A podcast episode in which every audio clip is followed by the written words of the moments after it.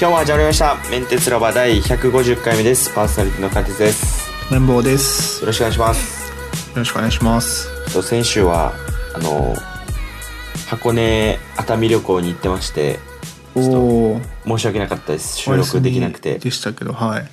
三連休。 3連休で大学の友達とドライブして7人で行ったんですけど 写真見ましたよ。すげえ旅行だなと思って。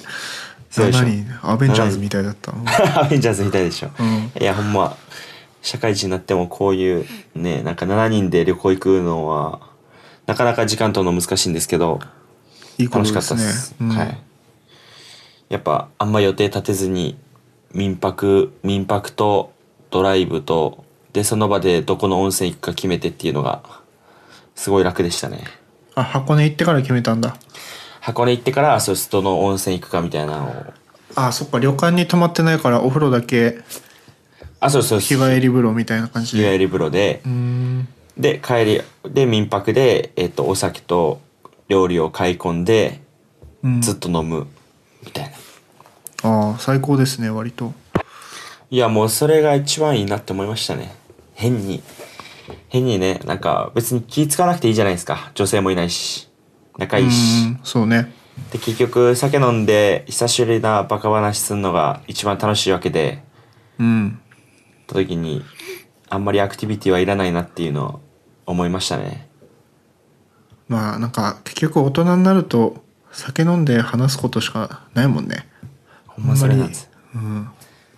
そうあんまそうなんですよね見えは見え張るんじゃないんですけどなんか予定詰め詰めだったのに結局疲れてみたいり。う。なんうん。感じになるんでいやでも楽しかったんでよかったですね。はい。で、まあ、今週ようやく、ちょっと2週間ぶりなんですけど、復活と、やはい。やっていきましょっていきましょう。ちょっと、えっ、と、昔の記事っていうか、え、じゃあもうニュース入っていきますね、すらって。さらっう。ていきすますけら、さらって言っていいですよ。ど、もう、もう、もはやもう昔かもしれないけど、うん。メルカリの新しいスマホ決済サービスメルペイ第一弾として、これね非接触決済サービス ID に対応っていう、はい。それかーっていうね。ああ。俺それかーって思ったんですけどどう思いましたこれ見た時にそれかっていうのは ID ってことそうそう ID かーみたいなああー完全にもう QR コードとかかなーどうせ思ったんですようーん。あ、なんか偉い、偉いっていうか ね、使いますよね。多こ分。れだわメルカリヘビーユーザーは。これだわって思いましたよねアップルペイでしょ要は。そうそう ApplePay ですまあ、そうなっちゃうよね。こんだけ iPhone 普及してて。これでしたよこれどういう、カードは別にないんですよね。アプリでカードはないでしょバーチャルカードみたいなんでしょそういうこと。あれか、でもポンタと同じだよね、多分。ああそうですそうですそうでアすプリから Apple Pay に登録、ウォレットに登録できるってやつ。すごいですね。結局稼いでそこで使えるっていうねうん。だからこれ今までメルカリの売り上げで、メルカリ内でお金使ってた人たちも、外でもメルカリの売り上げが使えるってことですよね。振り込み申請しなくても。そういうことで振すり込み手数料もないし。そういうことれはいでいですすね、確かに。今までなかったですよねうん。そこもうワンストップできますから 稼ぐから使うまで聞いてたんじゃないですか、メルカリの人。あの、貫徹が散々、フェリカが最高って言ってたやつを。いや、それで、その社内方針決まったんやったら、それはやめといた方がいいっすよ ね。いや、でも、これな、これだ、これですよ。使いました使ってないっす。俺ね、LINEPay、LINEPay でいいんで、なまあねうん俺も使ってみようかなと思ったけど売り上げがなくてこれチャージとかできんのかなあ、チャージできます。めちゃめちゃしやすいらしいですよ。銀行と、うんあの、つなげて、まあ、チャージしていくんですけど、まあ、結局そこは LINEPay と一緒ですよね。ああいなうのとるほど。なるほどうんこれ ID が使えればどこでも使えるんだよねということです。90万、90万らしいですよ今使える場所って90万箇所うんあーコード決済とか導入するよりやっぱり楽なんですかねこれなんで他のはここれに行かないんだろういやわかんないですねこれ何やったっけななんか ID の確か ID を設置するのってめちゃめちゃねお金かかるんですよね確かこういう機械この機械店舗側がってこと店舗側がこういう店舗側がこの機械入れるのがお金かかるそうです小さいところにないもんねだってこういうの小さいないでしょうんやと思いますけどねだからペイペイとかああいうのだと自分たちのあの導入コストめちゃめちゃ下げててどんどんとりあえず店の方を増やしていかなあかんっていう話だったと思うんですけど、うんまあメルペイは逆に既存のなんていうのかなあるデバイスを使ってやったって話ですよねペイペイとかってペイペイ決済端末みたいなのをあるでしょ店舗側に買ってもらってだか貸してだかししてやってるのやってるえやってるって話じゃなかったでしたっけなんかツイッターでペまあイなんペイか、うのん、そんなこと言ってたけどキットがあるみたいなね l i n e トみ p た a い y なとかもそうだけど、うん、だからそこを導入するよりも既存のやつで使った方がいいって話なんじゃないですかねでもこれでええよなでもこれやとでもなんか問題あんのかな他の機械高いって話他の普及しないってことあまあ広がりはうん多分まあここから一気にバーンって広がることはまあどうなんやろねメルペイがめちゃめちゃ使われてたら導入する人増えるかもしれないんですけどでもなんかあったんでしょうねこれなんかこのお店で何の商品が決済されてるかとかそういう情報ってどこが持つんでしょうね、まあ、誰がとは言わな誰が何に使ったとまではいかなくても何が買われたみたいな情報ってあるじゃないですかはいそういうのってどこが持つんでしょうね ID 三井 ID って住友カードが持つまあそこじゃないですかだから V、あれと一緒でしょ V パスと一緒でしょうん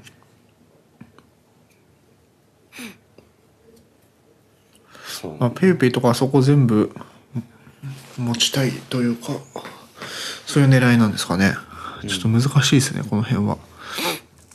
内部情報は難しいですけどね確かにだってもう一個増えるでしょネタに上げてるけど貫徹がもう一個ゆうちょイペイあゆうちょペイそうですあゆうちょペイもあるわ思い出したそうですそうですいろんまあないろいろペイがあるけどこっちも覚えておいてねゆうちょペイはクレカチャージ不要そうですこれは Q キズモの機 QR,、QR コード決済これ QR コードなんだねでもこれチ QR ャージがいらないやつ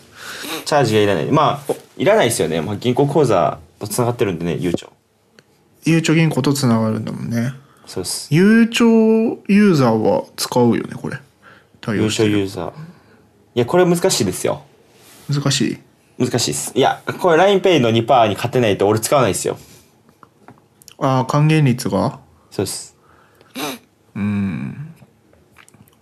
え、どうなんえ、還元率、還元率考えますよね。うんこれだけあったらね還元率考えるよねゆうちょペイだなだからもう LINEPay とか使ってる人はゆうちょペイを使う理由がないですねですよね。でも LINEPay ってゆうちょ対応してたっけ銀行そこじゃないもしかえ、して LINEPay ですかうん ?LINEPay ゆうちょ、ゆうちょ、え、連携してますよ。僕ゆうちょ連っす携ねしてるあそうなんだえじゃあ LINEPay でいいじゃんってなるでしょだからここでなんか悠長使ってほしいから悠長がそういう提携をやめますみたいな絞り始めるとほんまだるいなっていううんまあそれは誰も幸せにならないやつですよね先生ですまあすごい増えたねじゃあそうなんですよすっごい増えてますであの LINE のクレジットカードも前多分紹介したと思うんですけどうんそれも出るわけですから3パーねそっちは3パなんかもうこれだけ出てさある程度まあスマホで決済慣れてる人はさ複数登録してるじゃんーはいだからもう還元率に引っ張られちゃうよね、まあ、ペイやペもうイやってる時はペイペイだし LINEPay 始まったら LINEPay 使うし今はキャッシュがずっと2%でしょはいそうですそうですいやキャッシュはうんキャッシュはすごいってちょっと思い始めました思い始めた思い始めました割りどんなと勘ころが割り勘の仕方みたいなのがあってうんなんかリンクを貼るんですようん例えばそうリンク例えば400円みんなに払ってほしいから、うん400円割り勘みたいなのをリンクを貼るとそこのリンク踏んで、割り勘した人はそのリンクを踏んで400円をくれるみたいなであー友達として繋がらなくても、ヒュッてやればいいんですよそのリンクを踏んであーななるほどんか、なんか何だっけあれスワイプしたら400円をくれられるんですよヒュンってあれはすごいなってちょっと LINEPay は友達一回噛まないといけないんでもうめんどくさいんですよめんどくさいですよねしかもなんか割り勘の機能そんなに良くないよね確か良くちょっと覚えてないけど なんかあんまりただの送金だった気がするんだよね確かよくなじいゃあでキすャッシュキャッシュ今ははキャッシュっすかじゃあキャッシュは割り勘はキャッシュはあり支払いは支払いは LINEPay l i n e イいや結局 LINEPay 使っちゃうんですけどうん結局悪いうーんでもキャッシュも悪くないなって感じですねでもキャッシュはスイカチャージが2%じゃないんですよこれ言いましたっけ俺ああそうなんだそうです2%じゃなくなっちゃってスイカのチャージはもうそのままなんですよ5000円チャージしたら2%還元なしの普通に5000円チャージみたいなあのキャッシュキャッシュのキャッシュ経由でやっても、でも LINEPay 経由だと2%ちゃんとついてくるんですじゃあ LINEPay の方がいいですねってなるんですよ結ね局使ってるのは Suica だもんね結局使うの LINEPay スイでチャージしてるけどそうですね LINEPay でそれは間違いないですうん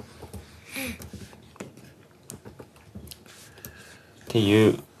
お話まあペイペイ出ましたけどまあここ挑戦時ですねメルカリの内部の話っていうかなんか噂によるとほんまにメルカリのエンジニアメルカリを作ってるエンジニアもこのこのためにもうペイペイの方にあペイペイじゃうないんメルカリペイメルペイの方にガンガンリソース割いてるらしいし、うんめちゃめちゃ規模も大きいはずメルペイ今や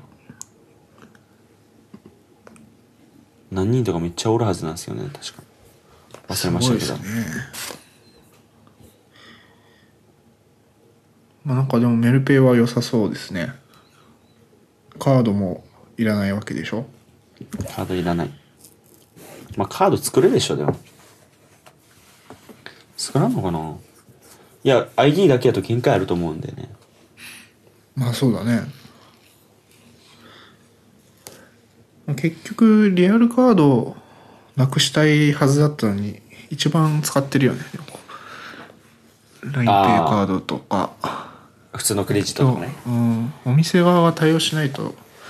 使えないからね ID もクイックペイもスイカそうですよねまだまだかかりそうですよねキャッシュレス確かにでももう先にでもメルカリはユーザー数が多いからそうね確かにユーザー数が多いからそこが多分他のところと圧倒的違うもともとお金を扱ってるサービスだからねそうですちょっとここはまあまあちょっと注視していくというかはいより注目のところやなというところですはいはい次どうぞ次次僕ですかはいえっと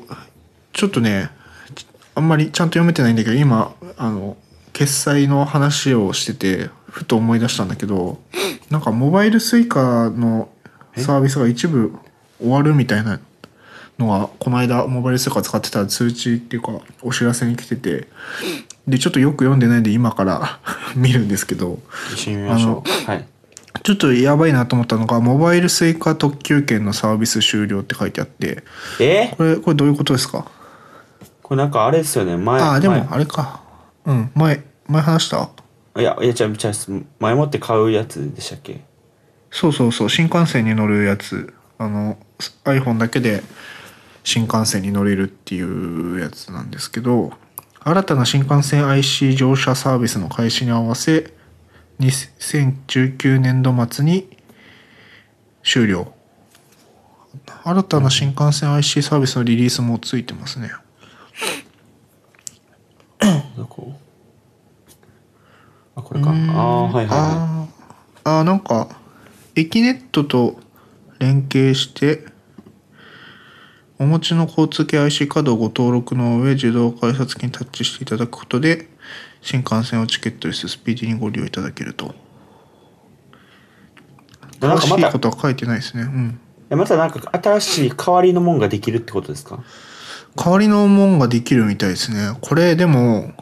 多分エキネット使うんですよねうんうんエキネットって使ったことありますうんないですエキネットなんかエキネットにいい思い出がないんですけどあやばい大丈夫ですかねなんか多分エキネットってウェブの新幹線のチケットを買うウェブアプリなんですけど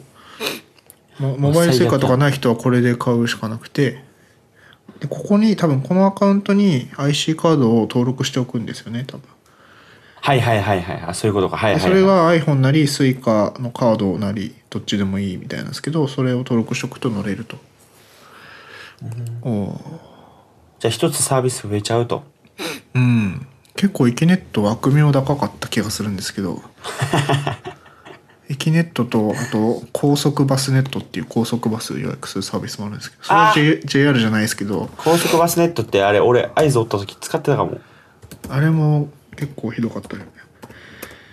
だかもしれなないんかしかも夜ね深夜深夜使えないんですよ確使っかてたわモバイルスイカと一緒で使ってた使ってたへえ速バスネットこれなくなるんですねじゃあ今までの買い方じゃなくなるってことですねうんうんうん一回だけ使ったことありました安くなんのよ確かあそうそうなんか早いと安くなるんだよねそうですウェブそうでで、うん、そうかまあちょっとそれだけでした いやありがとうございますうんこれね意外とてか知ってた知らなかったよねこれもう6月に出てるけどこのリリース知らなかったですでも半年以上前に出てるんですね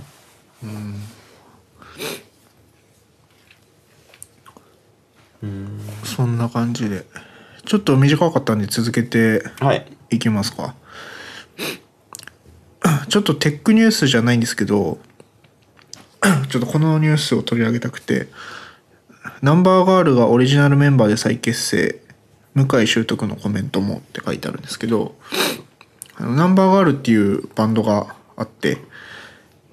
僕知らないんで2000すよ2002年に解散したんですけど再結成するということで僕これ大好きなバンドだったんで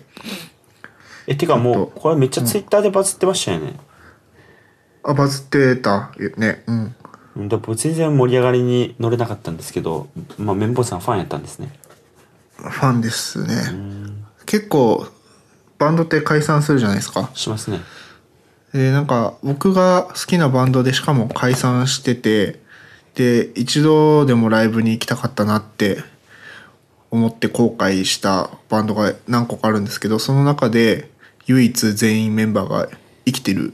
人たちなんですよね、へえ僕の好きなバンドの中でなんですけどはいはい大体なんかボーカルが死んじゃってたりとかベースが死んじゃってたりとかするんですけどナンバーガールは全員生きててめでたく再結成ということでこれかなりでもバズってましたねうんうんうんこれを機にちょっとぜひ聞いてみてほしいんですけどどういいんでいすうよ曲曲がどういう曲なんですか曲はまあロックでロックでなんていうんですかねなんか一応オルタナティブって言われてるんですけどすなんかあんまジャンル分けしにくいというか独特なんですよ。で結構なんか音はハードうるさめのハードロックな感じなんですけど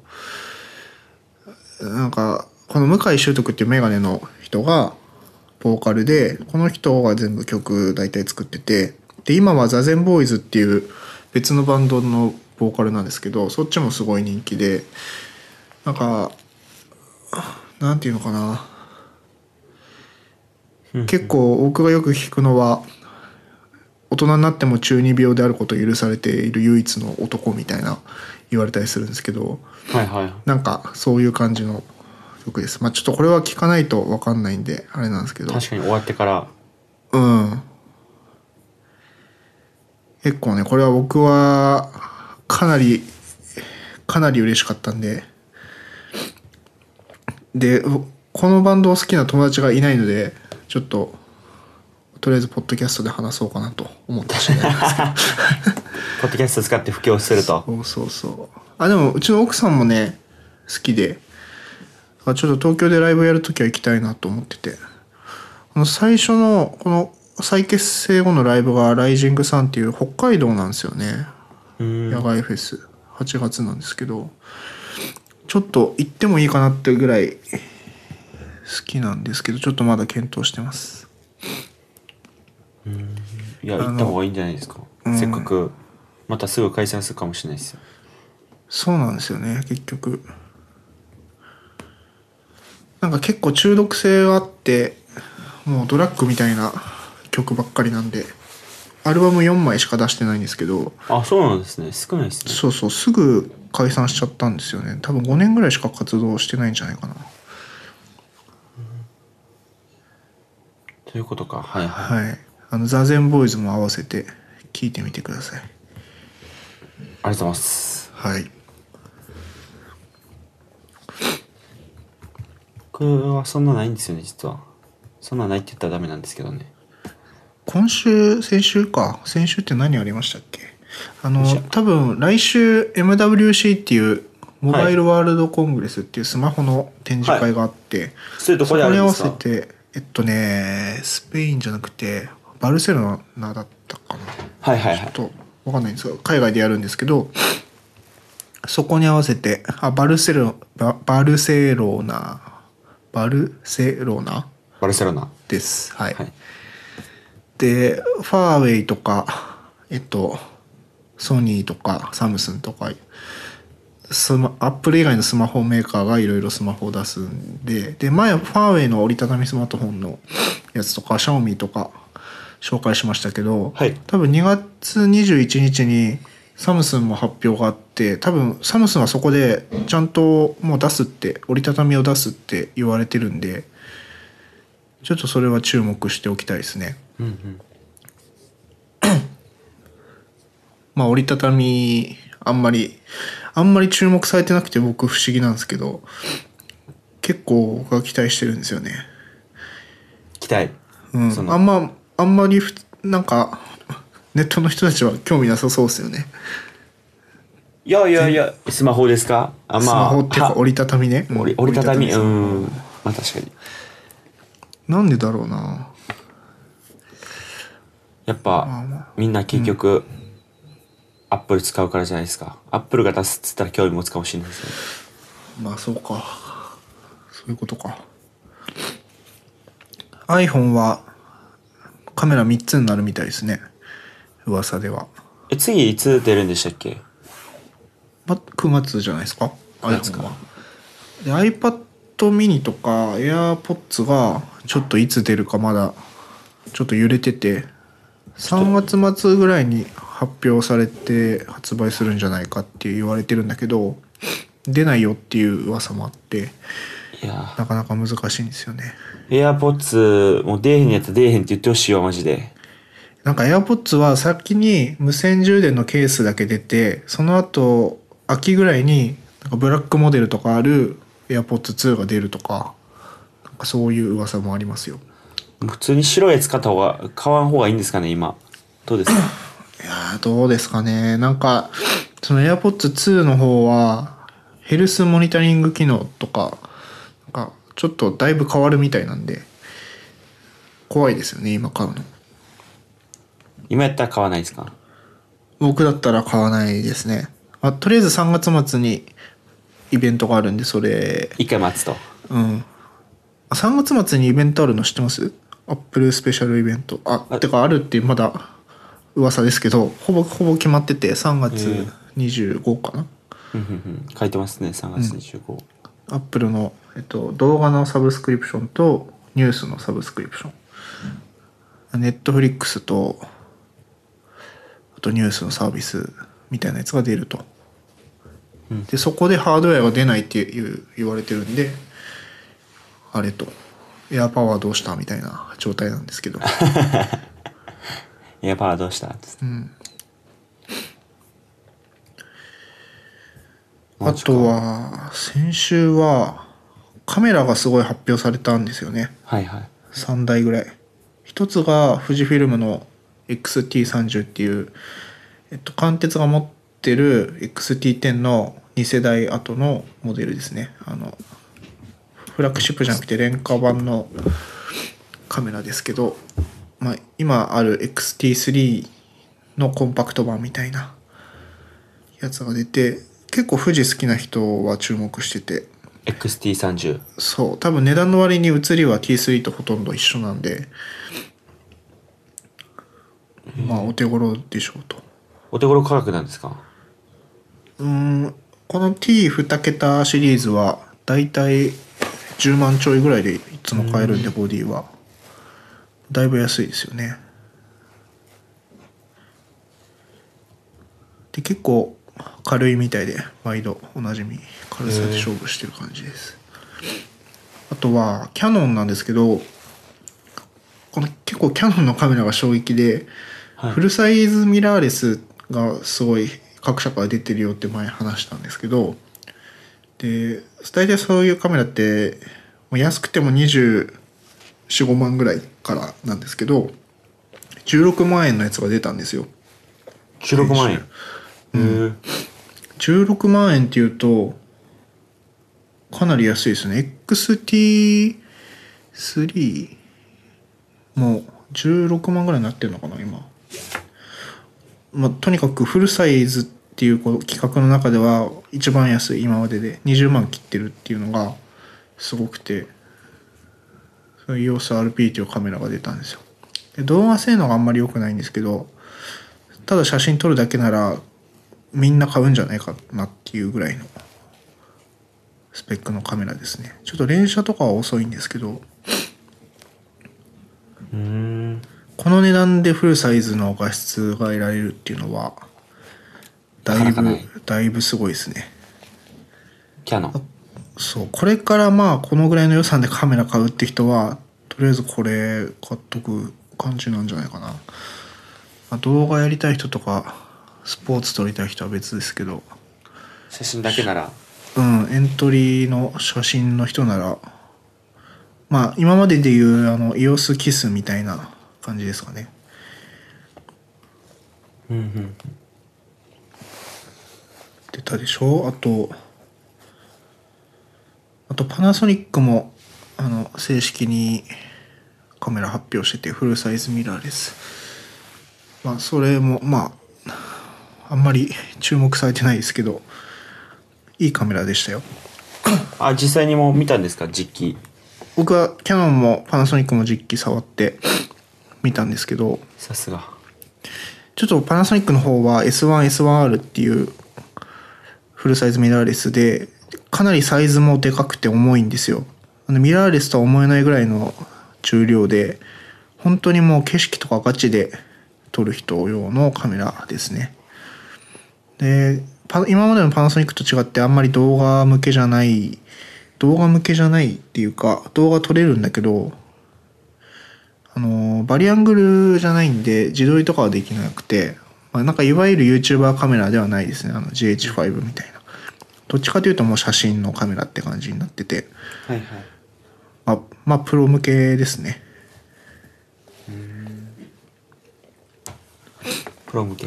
どっちかっていうと僕はキャノンの EOSRP の方がテンション上がりましたねもう値段値段が安いっていうだけで EOSRT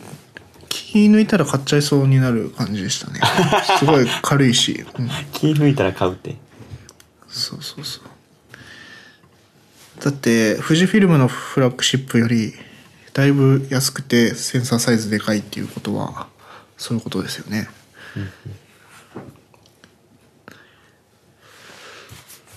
まあちょっとまだちゃんとした画質のレビューとかは誰もまだやってないと思うんでちゃんと発おいおい売されて評価見てからだと思いますけどもう物を触った感じはすごく小さくて軽くて良かったですあんまりこうカメラとしてのかっこよさはそこまでじゃないけどまあ、この値段だったらいいよなっていう感じですねありがとうございます。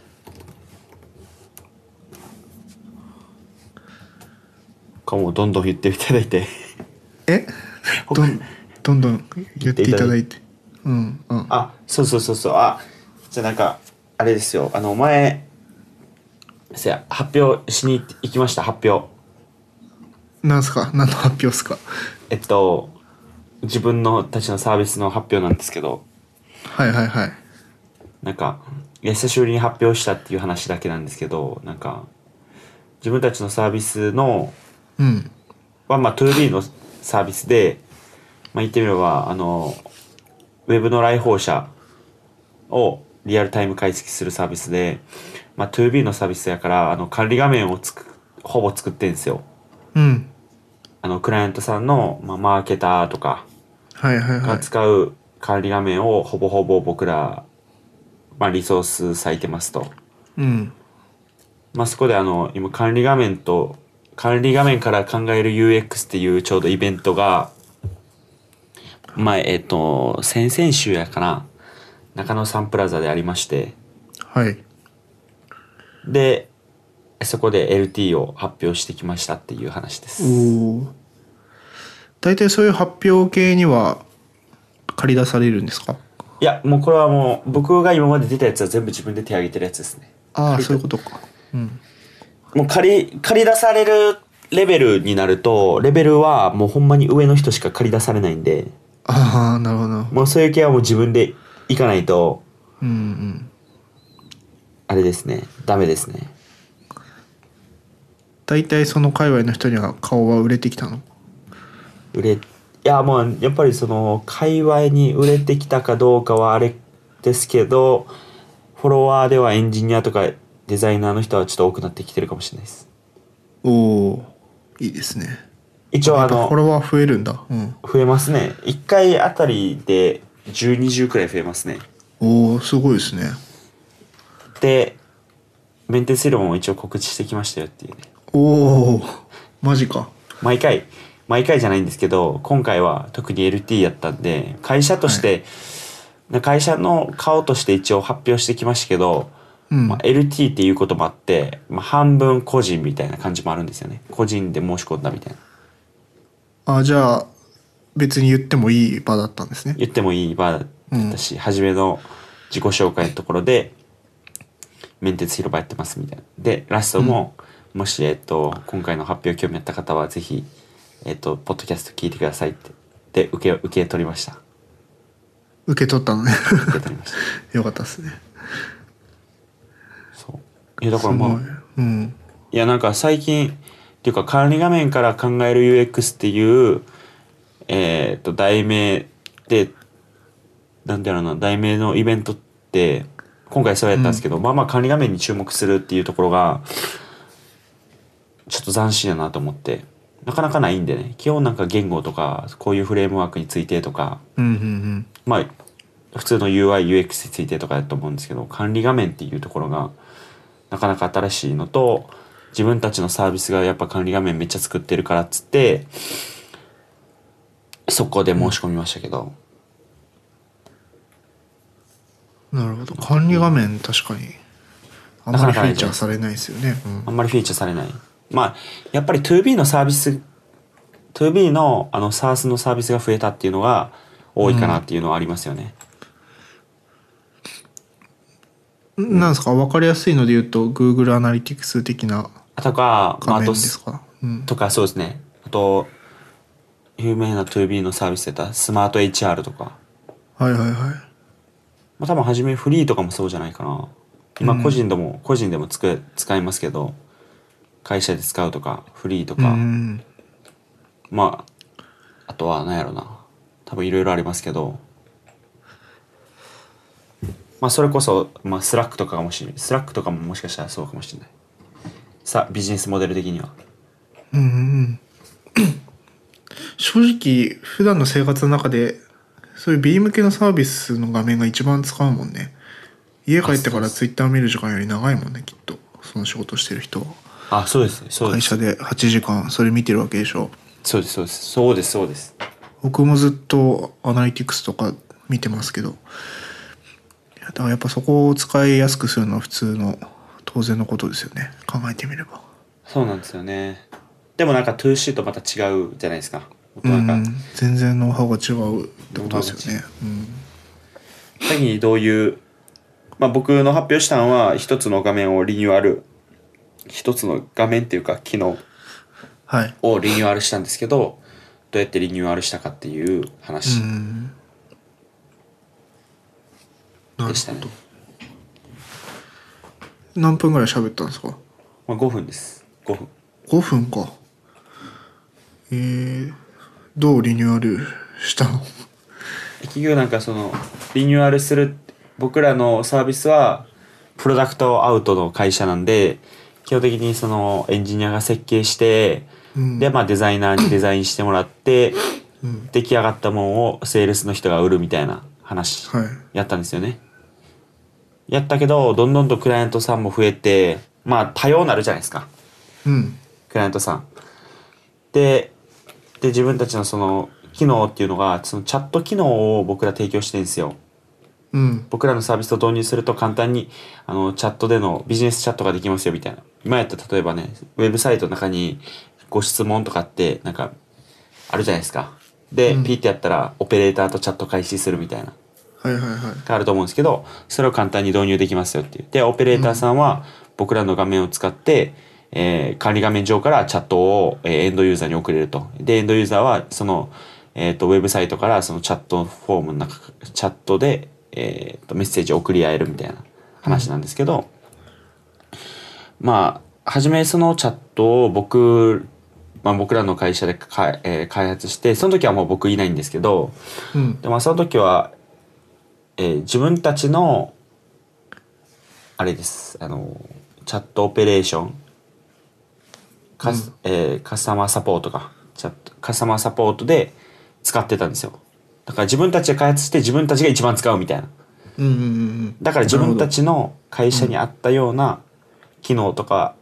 機能とか使いやすさにしてるんですよ。やけど、うんどんどんと自分たちのサービスを使う人が増えてきて、もうより大きい会社とかがガンガン使うように、使いたいって言ってきましたと。経緯として。た時に自分たちのカスタマーサポートにやってるから、その人たちの運用には載せるのが難しいわけです。うん。うん。た時に、これは改善せなあかんなってなって、うん。えー、とリニューアルのチームが立ち上がりましたでその時に僕がいますとはいはいはい。まあでもただ単にリニューアルするのはリニューアルすると結局また同じことが起きるんでうん。そこでまあまあそのクライアントさんの要望とかをまず抽出したりとかうん実際にデザイナーとかエンジニアを、えー、とクライアントさんのところに、まあ、僕も含めてですけどクライアントさんのところに行ってヒアリングをしてみたいなで実際にモックとかを見せてどういう反応があるかみたいなのをテストしたりとかするみたいなうん。なんか今までってエンジニアで設計してきたけど、クライアンその設計とか仮説をクライアントさんにぶつけて、検証して開発に乗らせるみたいな、うん。みたいな仕組みにしたやっていう話をしました。へえ。それっていろんなユーザーの会社がいると思うんですけど、どこに合わせるっていう決めるの大変じゃないですか。いややっぱり、あまあその、そのなんていうのかな、かなりまず大きいところに使え、使ってもらえないと僕らスケールしないから、はい。やっぱそこがやっぱ大きかったですね。ああ、なるほどなるほど。その中でも特に大きかったりするところに、うんうんうんまず合わせるって感じですね。で、今の、今の機能とかは、なるべく落とさず。まあ、落としちゃうと、今まで使ってきたところもば、あの、あれってなっちゃうんで、残さずに、とにかくその大きいクライアントさんにも対応できるようにって感じですね。なるほど。じゃあ既存の会社をないがしろにするわけじゃなくて、でも自分たちのビジネスに有益な会社の意見も取り入れていくと。そうです、そうです。いやまさにそうです。すごいですね。でも確かにそういう LT ってさ、はい。普通のなんか一般で公開されてるイベントとかであんまり聞けないもんね。そうですね。いやー、これ、そうなんですよねなんか僕の中ではちょっとあのえこれ採用えこれ言ったかなこれ最近なんかめちゃめちゃ言いまくってるから、うんメンテスローで言ってる可能性あるなと思ってあれなんですけどなんはか採用採用全員でやらなあかんって話しました俺しましたあじゃあそれですで結局管理画面見せるところっていうのがまあまあ少ないから、やっぱこういうところで個人が出ていかないとその LT 以外ではそういうの出してないんですかあコンテンツとしてコンテンツとして出すっていうのは例えばどういうことですかあなんか文字を起こして記事にするとか動画にするとかああそれは今僕進めないといけないんですけど一応僕登壇したやつは自分で記事にして会社のブログで載せてますああそうなんですねそういうところで地道になんか管理画面を見せていかないと、うんうんうんまあ、2C のサービスに絶対その露出量っていうのは絶対負けるんでで 2C のサービスで使ってるだけで露出してるんでねうんなんかでも結構そういう話僕今あんまり関係ない業界にいるっていうか、まあ、まあまあ作ってる側じゃないですけど、でもなんか結構そういう話興味あってなんか気軽に一般の人がそういうの見れるところってどこなんですかね今って会社のその各企業のメディオウンドメディアでしか見れない気がするけど、まあ、あと聞いたとかノートとか確かになってきちゃうんですかね。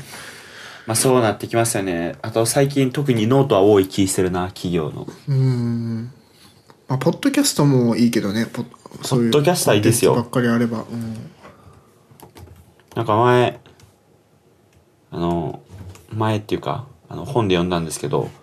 うんポッドキャストも一つその、あの、マーケティングの手法の一つやみたいなの書いてましたけどね。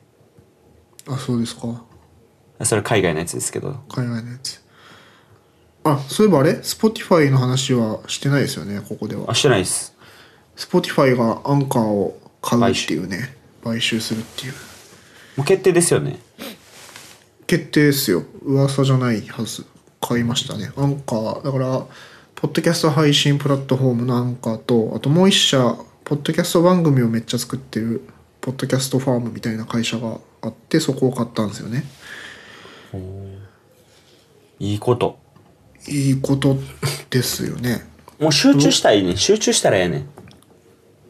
ポッドキャストに。ガンガン。そうそうそうそうそう。もうとりあえずもう、なんかバラバラになったとしても、まず業市場を大きくしないといけないんで、うん。もう Amazon みたいにでっかくしたいんですよ。Spotify が吸収しまくって。もう僕らからしたら、どこでもいいもんね、配信するとこ、出かければ。そうどどこでもいいんです。そうですそうです。出かければ。結局コンテンツ作ってるだけなんで、まあ、YouTube がでかければ YouTube に流すしみたいな感じだから今までそれを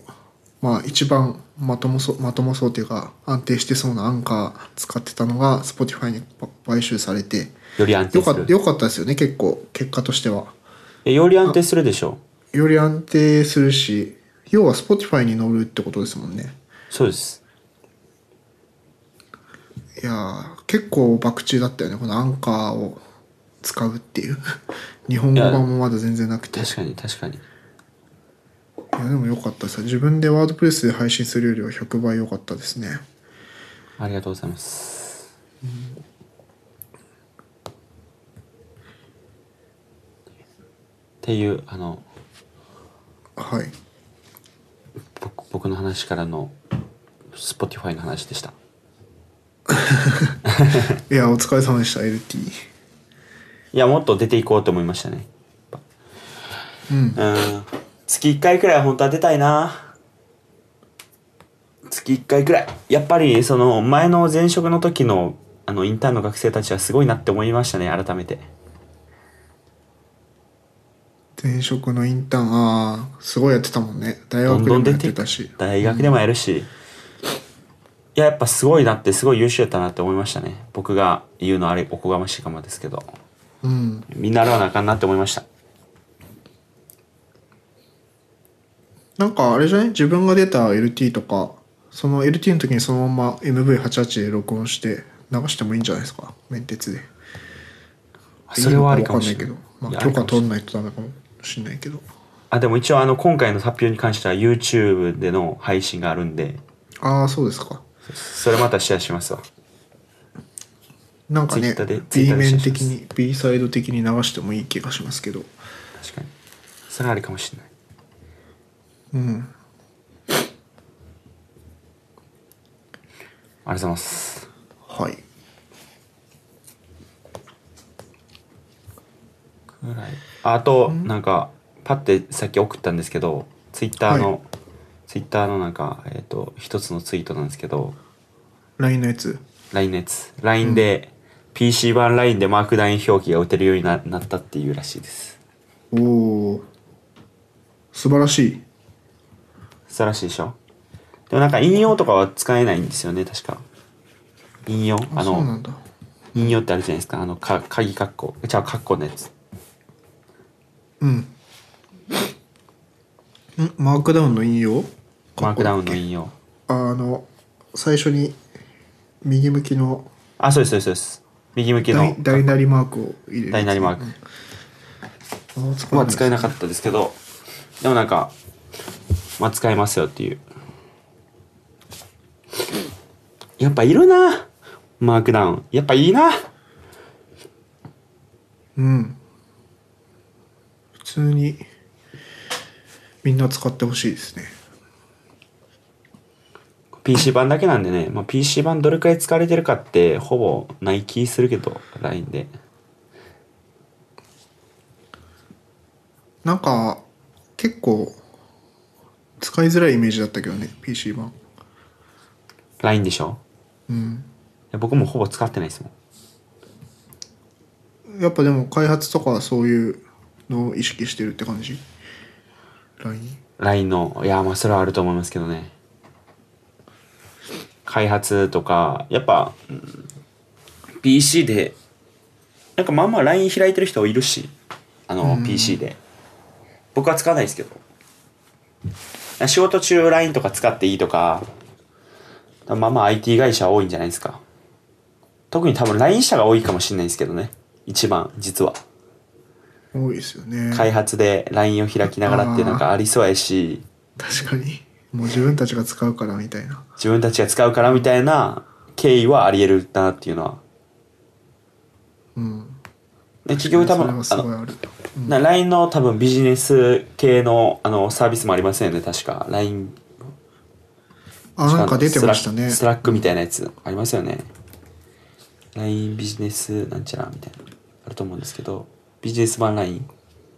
うん。 LINE for ビジネスかっていうのがあると思うんですけど、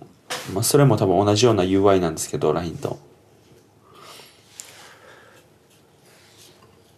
スラックといえば、今ちょっと送ったんだけど、スラックのチャンネルをプリフィックスでまとめてくれる拡張を作りましたっていうやつ。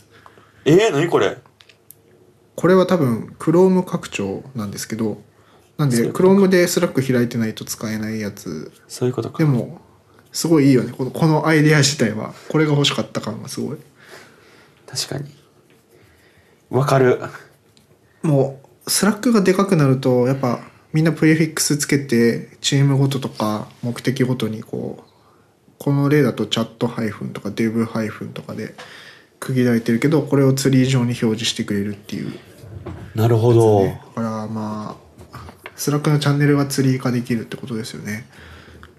これぜひ実装してほしいなスラックにそろそろそろそろ限界なんで確かにネイティブでねうんなるほどでも Chrome 拡張っていいですよねこういうことできるからなんか簡単らしいですしね俺実際作ったことないけどそうそう全僕然も今一個ね作りたいのあってすごい調べてるんだけどそんな難しくなさそうなんですよ JS 書きたいけんでしょそうそうそう意外とユーザーのフロントブラウザーの上だけで動くからそんなになんかね手離れいいっていうかって聞きます大げさじゃないし確かにいやこれは確かにいいなやっぱこういう細かいツールって楽しいですよねなんかあれもバズってたじゃんご都合いかがですか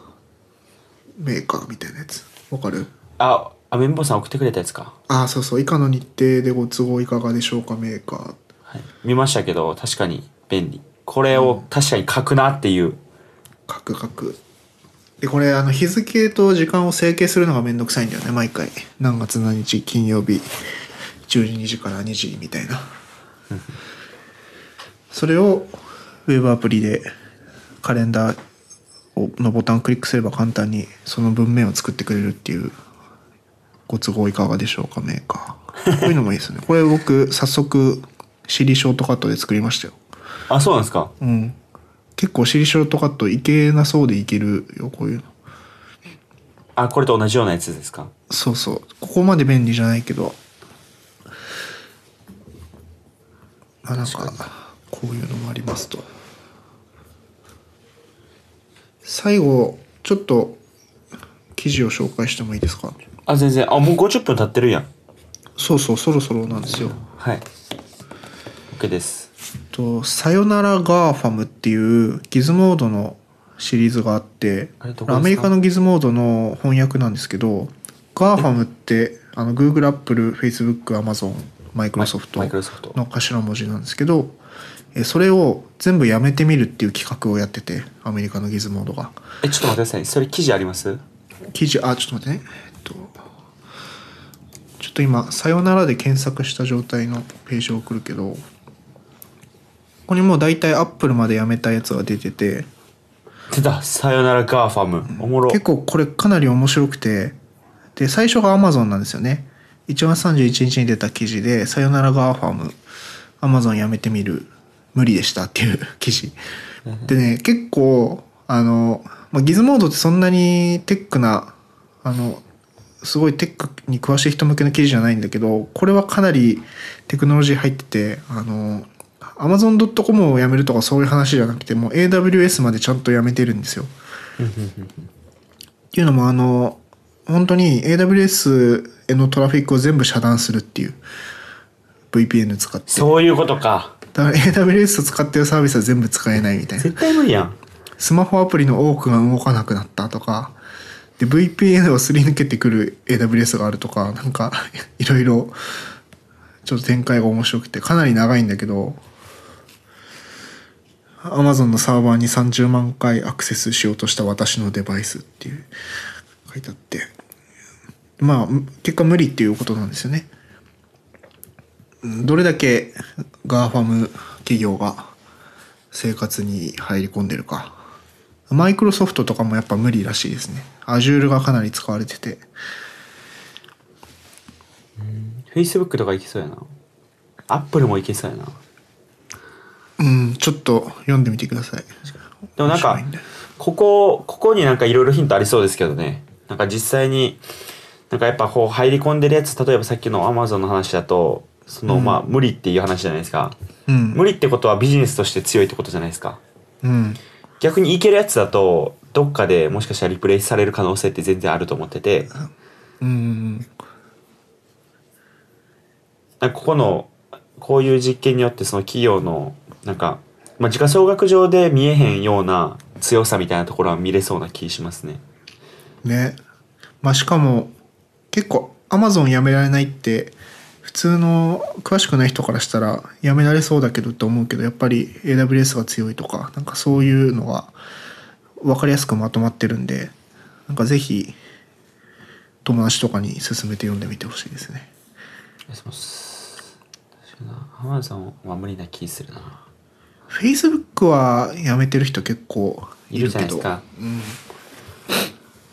いやまあでもメッセンジャーとかも使えへんってことね。それは辛いメッな。センジャー使えないし Facebook でログインしてたサービスはログインし直しなんであそれはやばいわ。 そうそれが一番やばいんだよね意外と確かに俺全部 Facebook やわ。Google じゃないもん。うんちょっと見よう。はいそんな感じですかねありがとうございます。皆さんもぜひ、さよならガーファムシリーズ、ぜひ読んでください。はいじゃあ、えっ、と、今日も聞いていただきありがとうございました。えっと、メンテスローは毎週、えー基本的に月曜日なんですけど、月曜じゃない時もあります。毎週週1回配信しております。えっと、ツイッターでアカウントありますんで、ぜひそちらの方、フォローと拡散の方よろしくお願いします。あと、iTunes で聞いている方は、星をつけて、えーレビュー書いていただけると嬉しいので、そちらの方もよろしくお願いします。今、確か iTunes では平均星4.5くらいになってるんで、ありがとうございますありがたいです。ぜひ、高評価よろしくお願いします。じゃあ皆さん、えっと、来週もぜひ聞いてください。さよなら。さよなら